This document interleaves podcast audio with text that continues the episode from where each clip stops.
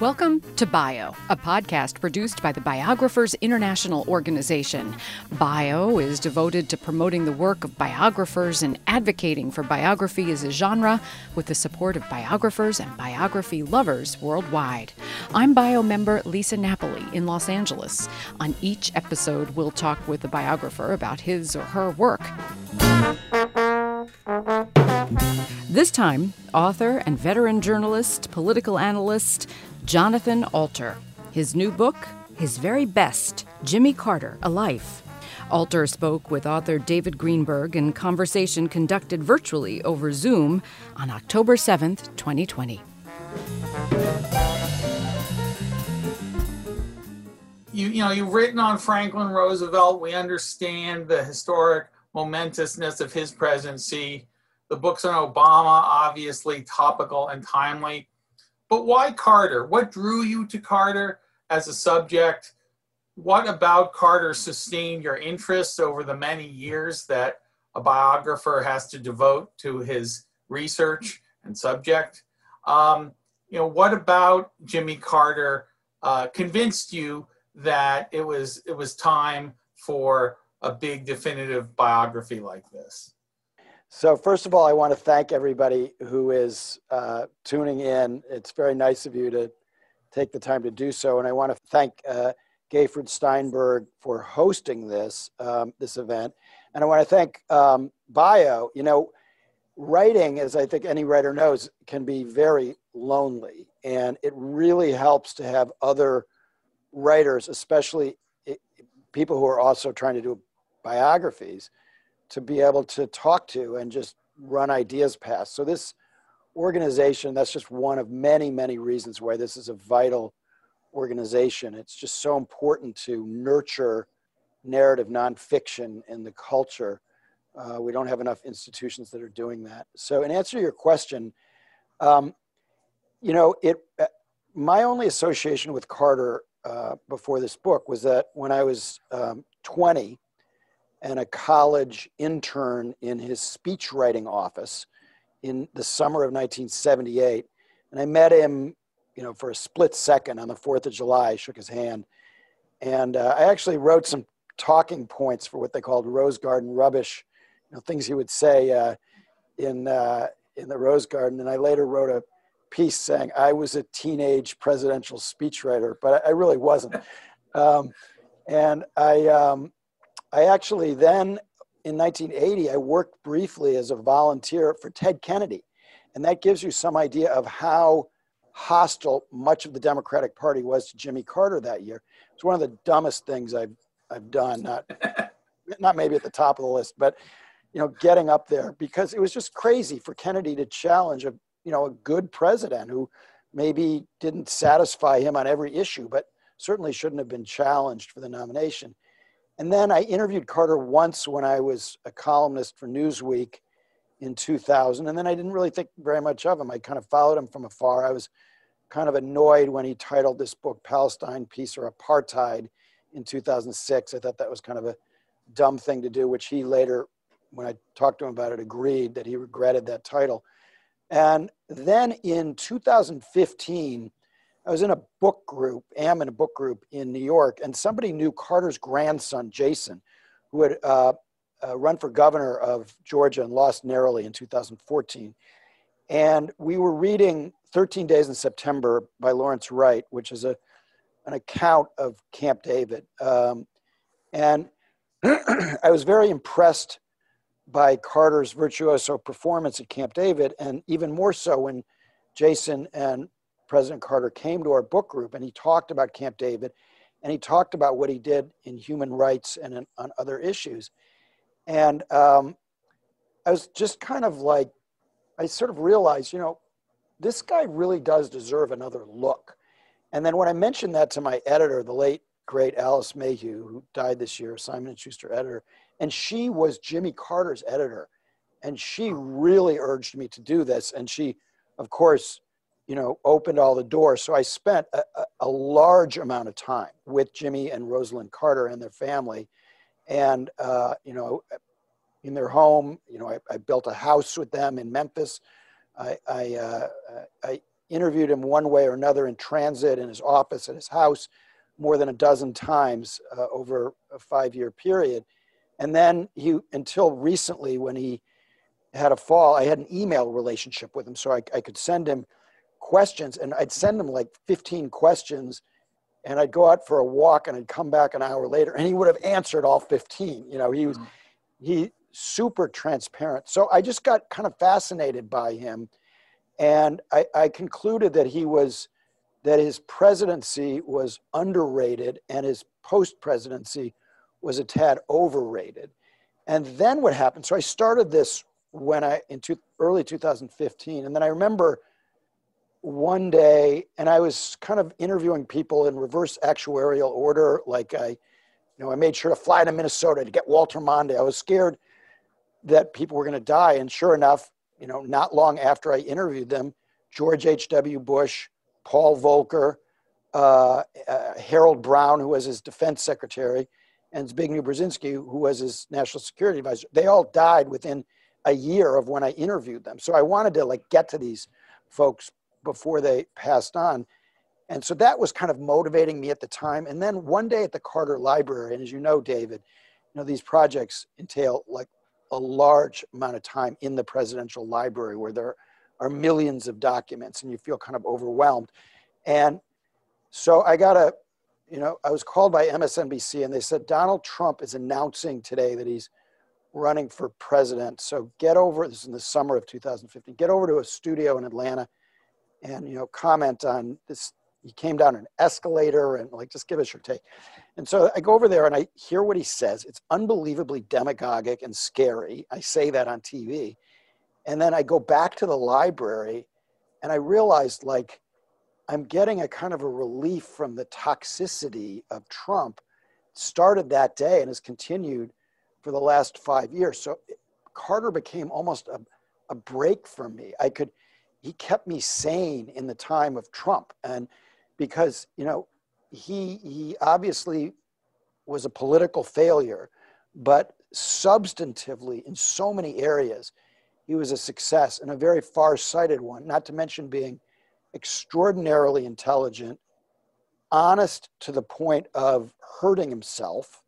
Like at one point, he, he gives an interview on the eve of the 1980 convention to Dan Rather on 60 Minutes, the highest rated show on all of television.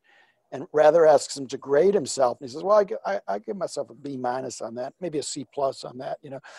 And I mean, the level of honesty when I interviewed Rather about it, he said he was just stunned by this. And when I interviewed Carter about it, uh, he said, "Yeah, I think those grades were, they, that was about right, you know." And and so, just the contrast to Trump on, in almost every area was extraordinary. That's not to me, mean that he never exaggerated, uh, but he didn't lie. Um, what he would do would be sort of sugarcoat his own past. So that took me quite a while to take the sugar off of the myth that he had created for himself, as all politicians do. But the more I tried to kind of peel away the onion, the more compelling it became because he's super complicated. And there are many layers to him. And I, I agree with Stephen Colbert that Trump is kind of boring. Like, you know, we understand him, we get him, right? We know him, we know everything that he's about.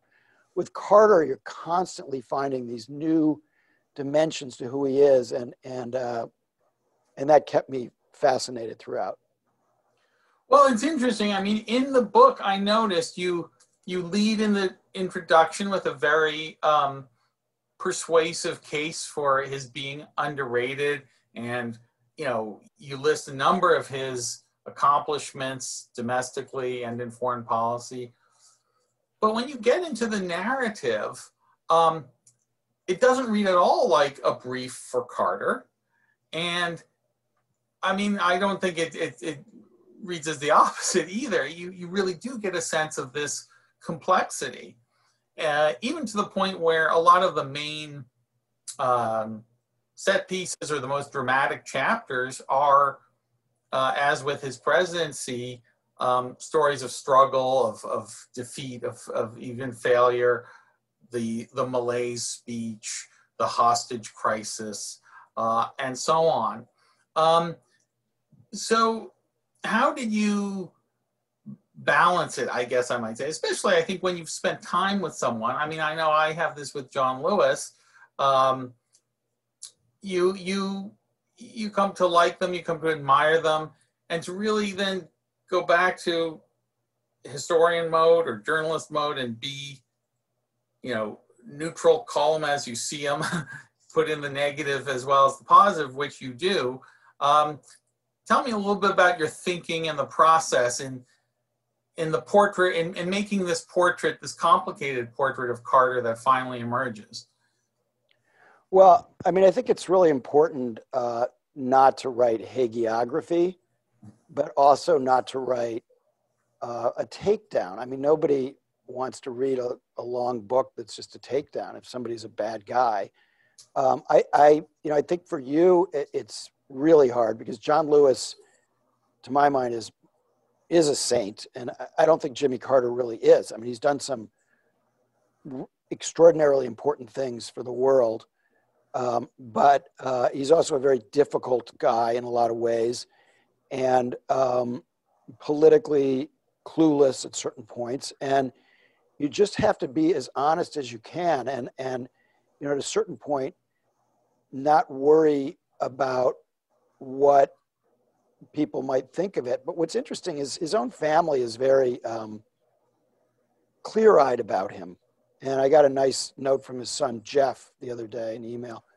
Um, he liked the book, and and and there's a lot not to like in the book, but but I think that Carter's commitment to honesty, uh, it, you know, suggested that I should be honest too, um, and mm.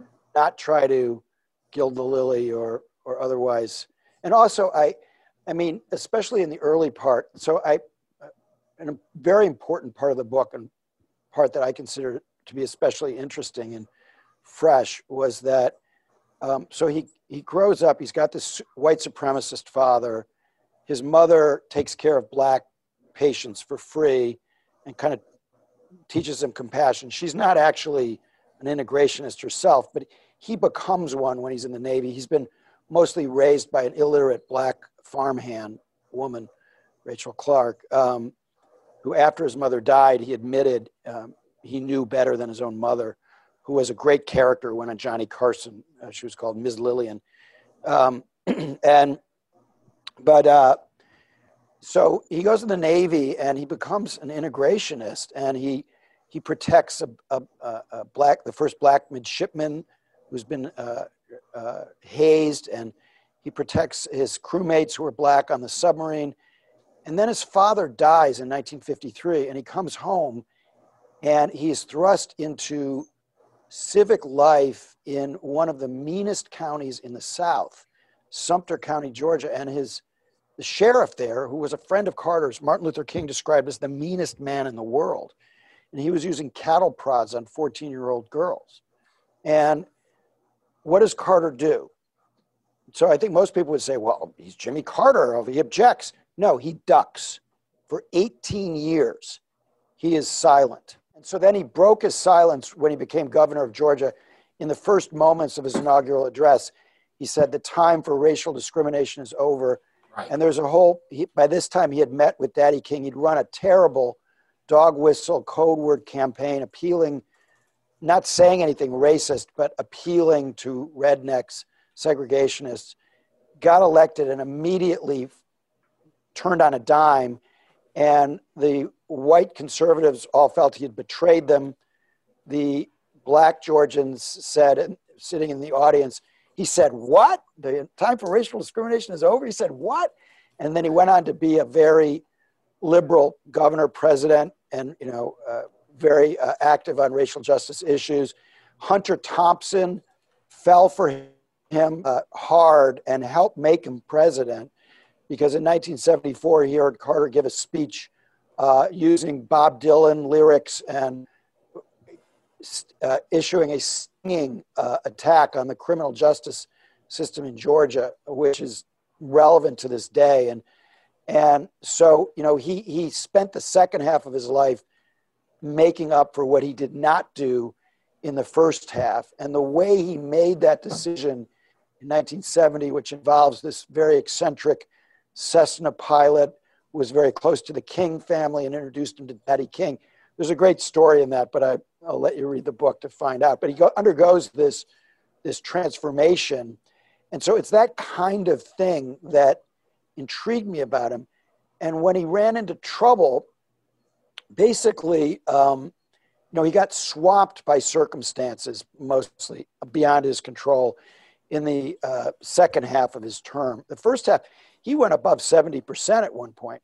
And then during the gas crisis, when everybody was waiting in line for, for gas, he went down to 28%. So the, the electorate was much more fluid in those days, and the fluctuations were much greater than we're used to. And uh, the events get really compelling. Uh, you know, at a certain point, the Rockefellers, Kissinger, uh, they, uh, their uh, gopher, who's Shah Iran's closest companion when he's in exile, pulls the wool over Carter's eyes, and he gets gets back into the United States. That precipitates the hostage crisis, the seizure of the hostages, um, and you know there's the Soviet invasion of Afghanistan. So there are these external events, ridiculous inflation. But what I tried to do, David, and this was something that I felt really strongly about and that I struggled with, is to separate the short term political setbacks and the goofy things that happen to him, you know, a lust in my heart or getting attacked by a killer rabbit when he's in a canoe, you know, these things are fun and they make, and I, I cover them, I have fun with them, but I tried to like focus on the legislation yeah. that signed that has actually changed the country in big ways. Just to give a very quick example, like Trump would not have been impeached if it wasn't for Jimmy Carter. The Ethics in Government Act of 1978, the Inspector General's Act of 1978 that protected whistleblowers, that created inspector generals, FISA courts. Carter got more legislation through in four years than either Clinton or Obama did in eight years, partly because he had a Democratic Congress for a full four years. And the press just didn't cover a lot of it. They got bored. There were so many signing ceremonies. Every other week, you'd be signing some bill. Oh, what is it this week? I, I talked to this one reporter. I said, Have you ever heard of PURPA? the legislation he signed called PURPA. He goes, No, no. What, what was that? He was covering the White House. So well, that was a bill that allowed public utilities to use clean energy. You know, kind of a big deal, right? You know, like, I mean, I opened the book before before the section that Will uh, with him putting solar panels on the roof of the White House and then Reagan takes them down. And you know, he introduces fuel economy standards. And then the most tragic thing, so he does all these things on the environment. He protects 100 million acres in Alaska, doubling the size of the National Park Service. The Clean Air and Clean Water Act uh, amendments were hugely important in cleaning up the environment. And I could go on in that, but the tragic part of it is at the end of his presidency, he gets a report from his main environmental advisor. On every one of the prior reports, he had implemented what was recommended. And in this case, it was an action memo for addressing what was then called carbon pollution. Some scientists called it global warming. It wasn't known outside the scientific community. I found Carter underlining articles about it in 1970 when he was governor because instead of playing golf, he liked to read scientific journals. You know, that was what he did for fun, right? And he would have addressed climate change in the early 1980s. Imagine how better off the planet would be if Jimmy Carter had been reelected. So the stakes of that 1980 election, they really ratcheted up in my mind. And I, I kind of developed like a, a, a real determination to, to write a revisionist history that was focused on the far-sightedness that he brought to the presidency for all of his shortcomings. Yeah, yeah. I um I want to encourage um, audience members to put questions uh, into the chat because we had to reboot the meeting. Um, the chat's now mostly empty, so apologize okay. to anyone who put questions in before, but take the opportunity now to do so. Um, I do want to say I think I think the case for him on the environment and a whole host of these other issues uh, is is very strong. Um, so do you do you conclude that it was he was as you said a minute ago he was swamped by you know, the energy crisis the hostage crisis the invasion of afghanistan. I mean he certainly was dealt a bad hand. Um, do you think anyone was destined to to fail if we can call, call it that in you know being a one-term president in that period of american history? Um, or, or was carter also uh, um, complicit in his own uh, frustrations. He was complicit, definitely. He made mistakes, but you know, he, uh, it, it, turned out to be a blowout. But he was within the margin of error five days before the election, according to all polls. So at a certain point, in part because uh, the uh, election day was the one year anniversary of the seizure of the hostages, and they still hadn't been released. So all the news magazines, the networks, and in those days, if it wasn't on the evening news, it didn't happen. That was the spine of the whole campaign. And they were all doing these retrospectives, hostages with blindfold. Everybody was reminded that Carter hadn't gotten them out, in part, I think, because the Reaganites were conspiring with the Iranians, but that's a whole other issue. Um, right. But the, uh, the um, you know, so that hurt him. The Kennedy challenge hurt him a lot. And, uh, and then the main thing that I think hurt him was the economy. And so this is where um, it's a real hinge of history. So one of the things I like to do in this book is introduce minor characters. I mentioned, without telling the story, about the Cessna pilot, but there's a, a, a woman named Peggy Clausen, who I, uh, I mentioned in one paragraph, one story. So Peggy Clausen was married to a guy named A.W. Clausen, who was the head of the Bank of America. And he was a, uh, had been on Carter's transition team, very interested in international things like Carter later became head of the World Bank. And arguably, Peggy Clausen changed history. Here's how. Uh, so Carter um, makes a terrible mistake after the Malaise speech in the summer of 1979, and he fires his cabinet. Um, and uh, among the people he fired was his Treasury Secretary. He decides he's going to take the chairman of the Fed, who was loyal to him, and make him Treasury Secretary, which opens up, opens up the chairmanship of the Fed. And at this time, you know, the economy is having a lot of trouble. Inflation, he can't get it down, and it is robbing people of their savings. It's hurting him politically. And so a, a, lot of people say, take this guy who's the head of the New York Fed named Paul Volcker. He's a good guy. Later became, when I interviewed him, he was a strong Carter supporter, thought he'd been much underrated president, really uh-huh. admired the man. And he, um, he's told this, this is the guy you should have as chairman of the Fed.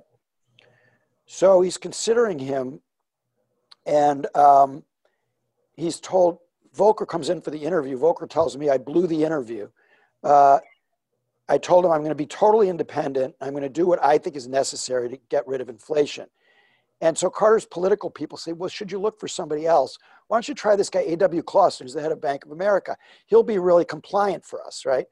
And so he calls Clausen, and he's on his porch in California at his, at his vacation home, and his wife, Peggy, is sitting next to him. The president's on the phone, you know, uh, why don't you come to Washington? We'll talk about you maybe becoming chairman of the Fed. And Peggy Clausen is going, no, no, no, no, we're not moving to Washington. No, no, no, I don't want to go to Washington. So Clausen says, you know, Mr. President, I, Peggy just, Peggy and I just don't want to come to Washington. So then um, uh, Bert Lance, who had resigned in disgrace, uh, and he um, later found out from William Safire that actually one of the reasons Sapphire and the Republicans went so hard against him is they were afraid that Carter would appoint him as chairman of the Fed and that he would do for Carter what Arthur Burns did for Nixon right. in 72 and, you know, uh, like open the punch bowl and like basically right. assure his reelection. Right. And I think that Lance would have done that. But Lance was disgraced, but he finds out that Volcker's on the list. So he calls Jerry Rafshoon, who was a top aide to Carter, and he tells a lot of funny stories in my book. And was a huge help to me, this, this man, Jerry Rafshoon.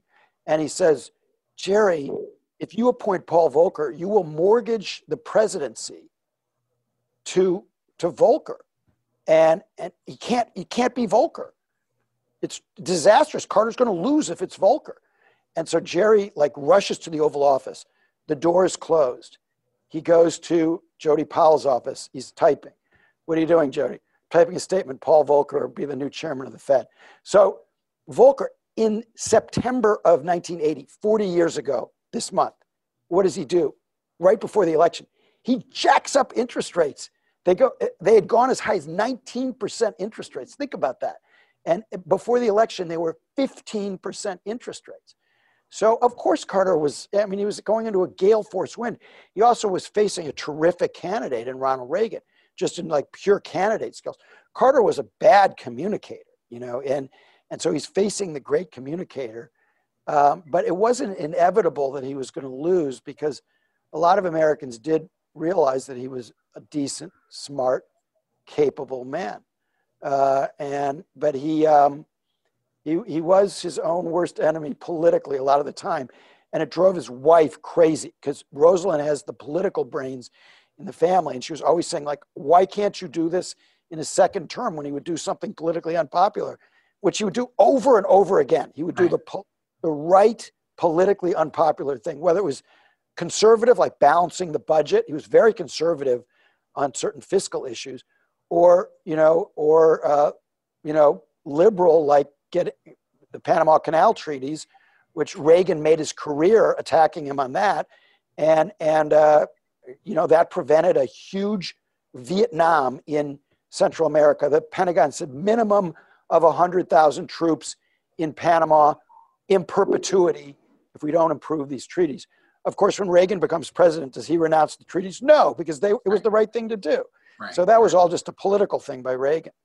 Anyway, I'm I'm babbling on here. Ask another question. Yeah, no, I've, I've, there's a lot more I want to ask, but there's also a lot of good ones um, piling up in the queue. Um, one question uh, is sort of about his victory in '76 um, asking specifically, you know, how did Ford manage to win California? But I think even more interestingly, or to expand that, you know, Carter won the whole South pretty much, with maybe excepting Virginia, and you know the the map that he won on was very different from yeah. what yeah. Democrats expect to win on today. Right. Maybe talk about what his coalition looked like, how he ran, how he presented himself, who got in his corner in 76, and how it was that California goes Republican and the Deep South went Carter. Well, California, um, remember, like Reagan had been a very successful governor there, and Orange County, very populous county, which is now trending Democratic, but at that time it was one of the most Republican counties in the entire country and huge bundle of votes that came from there and from uh, the uh, inland California, you know, very conservative. So in those days, there weren't really battleground states as such. Like everything was up for grabs, and Carter won Ohio, but you know, lost Illinois. Uh, just the map was just very different. Um, uh, he his main primary opponent, kept finishing second, was the guy I had been for as a college student, Mo Udall, wonderful guy who uh, uh, said after he lost a primary, uh, the people have spoken, the bastards. and, and, but if he had been nominated, you know, if they nominated a liberal instead of a moderate like Carter, he never would have won that election because Carter was kind of a, a speed bump in the traffic flow of history. The country was moving sharply to the right in, in, in the uh, mid 70s.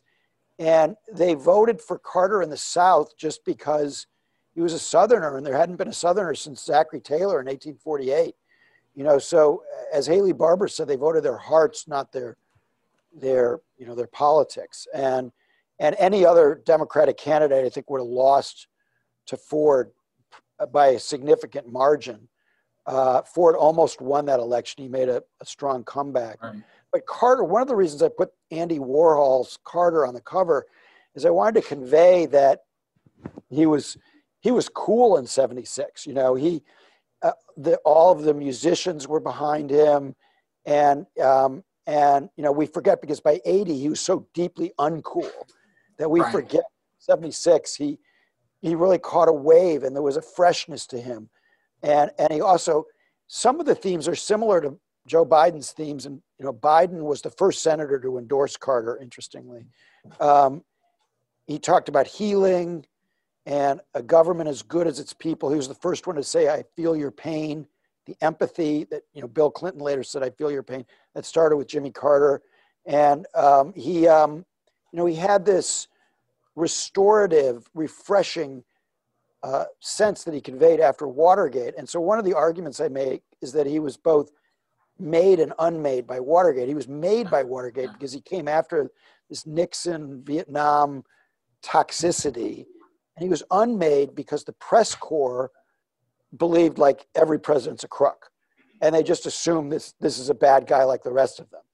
And I'm actually kind of hard on Bob Woodward in the book because, you know, they just assume bad faith on Carter's part. And they have fixed, partly through Bill Safire, they fixed gate to any little flap that would happen with Carter. Meanwhile, he's doing things that every president until Trump did, like release his tax returns.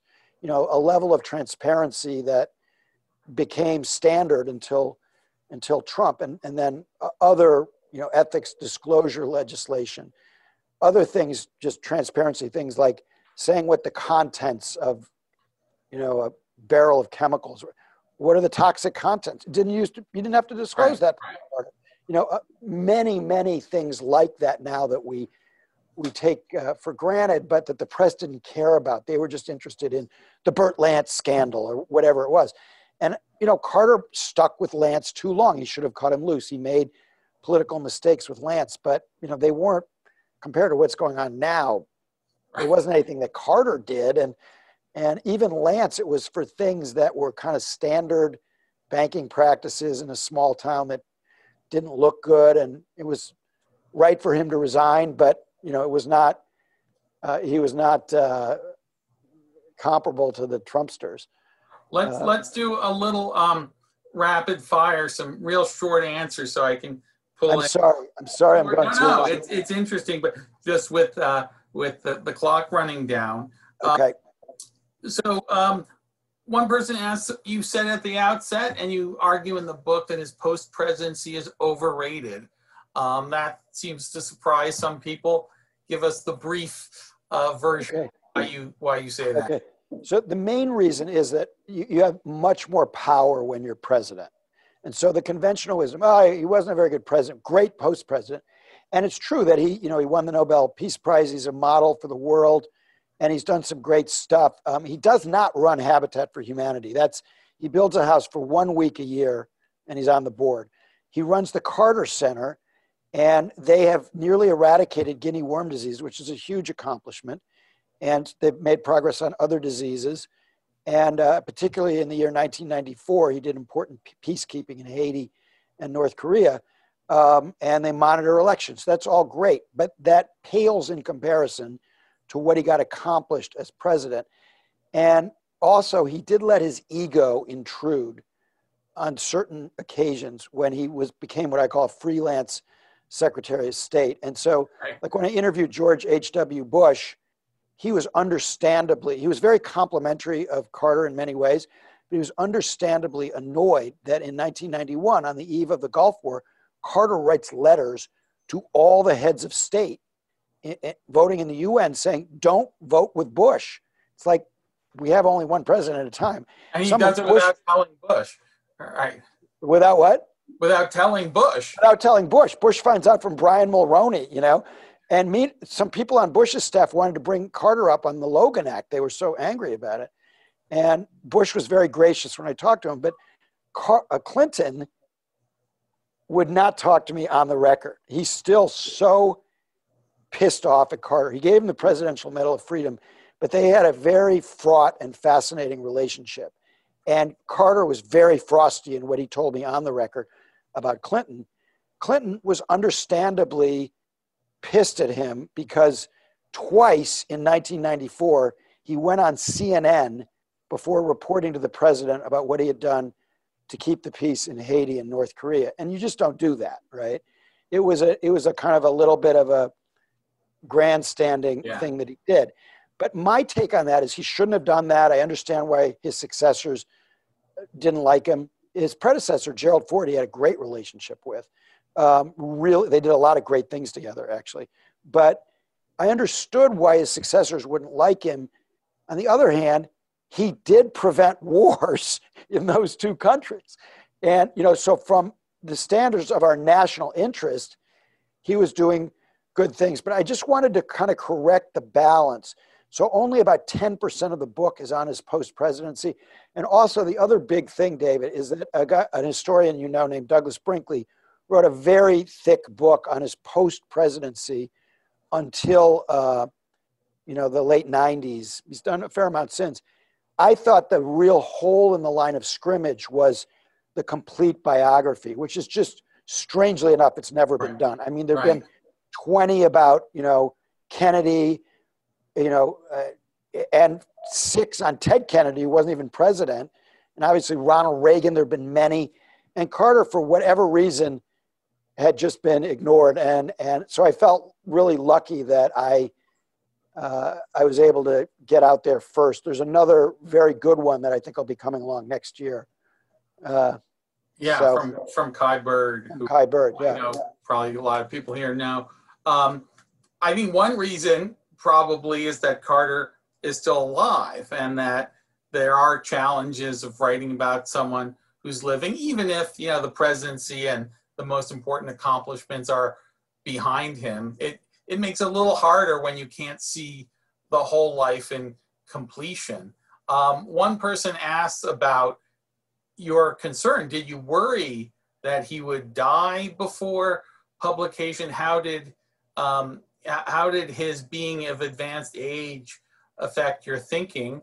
And I'll just dollop on top of that the question: Have you heard? You told me you heard from his family, but have you heard from him his reaction at all to the book? So um, he turns 96 on October 1st, and uh, he suffered a fall last year. You might have seen some pictures of him with bruises on his face. He was at Habitat site hammering. The guy was amazingly not just mentally acute, but like when I was with him in 2016 on the site, he was like driving in nails with like three strokes. He's a master carpenter. He's still doing all of that, but he had what's called a subdural hematoma and he had to have at the beginning of this year he had to have uh, fluid drained from his brain and it has affected his sight.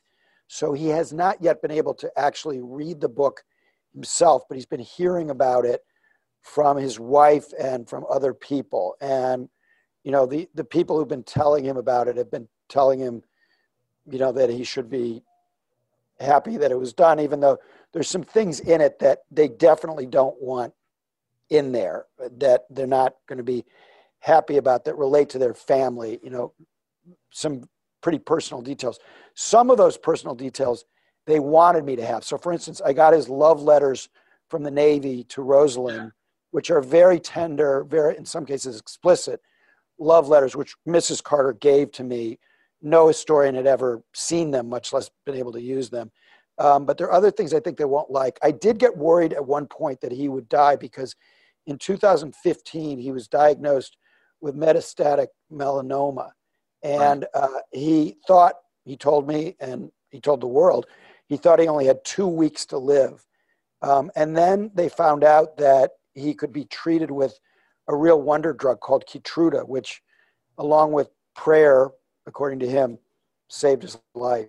Uh, and but yeah, I was I was very I was very concerned about his health. Um, but what was amazing was for a guy in his mid 90s, his mental acuity was extraordinary.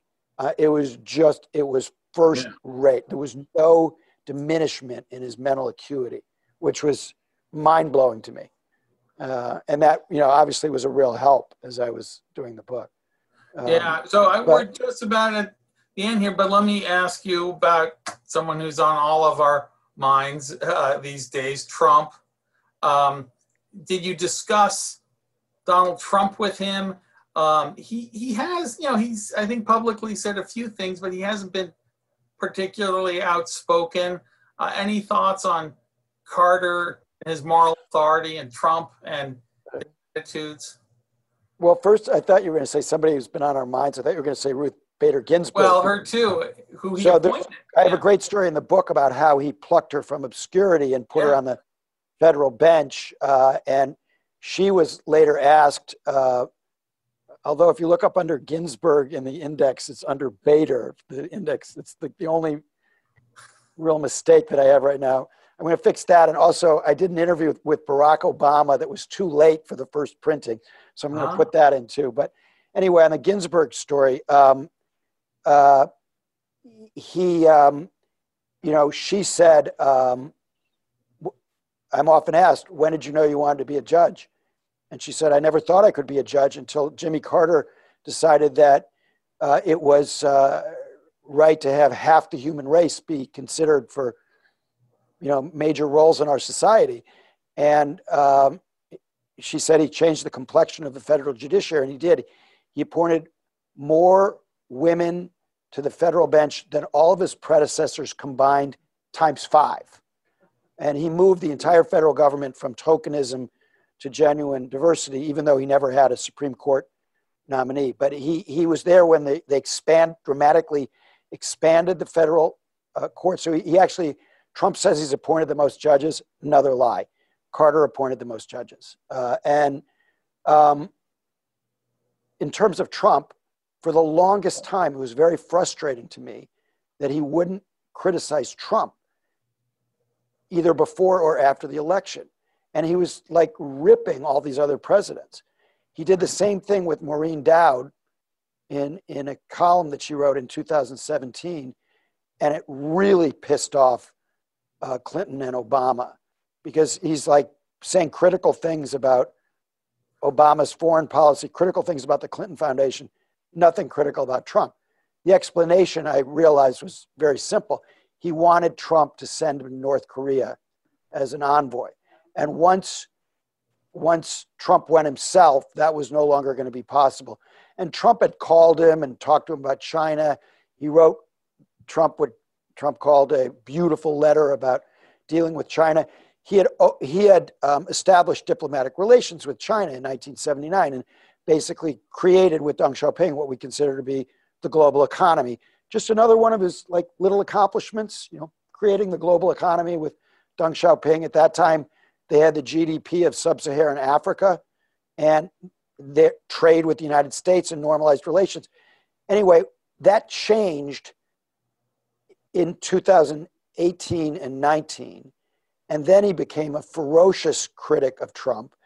And uh, last summer, I went to this event that they have to raise money for the Carter Center. And uh, at that event, he said that he thought that Trump wasn't a legitimate president, hadn't been legitimately elected. And uh, while he was for a younger candidate in the primaries, and Buttigieg, Klobuchar, and Booker all made pilgrimages to Plains to see him, and he was for them. I think he probably was, well, I, I, I shouldn't say, I don't think he'd actually decided among the three of them, but those were his three candidates. But he's now, you know, very enthusiastic supporter of Joe Biden. Uh, but he, um, you know, he wanted to be in the action, Right. and basically that drove him. So he he was a guy who's been driven not just by his faith, not just by making up for his long silence, uh, but by just this ceaseless effort to uh, better himself, you know, in his own. He his there's nothing humble about the guy, whatever image he projects. Better himself and better the world. So he is doing his. He never phones it in.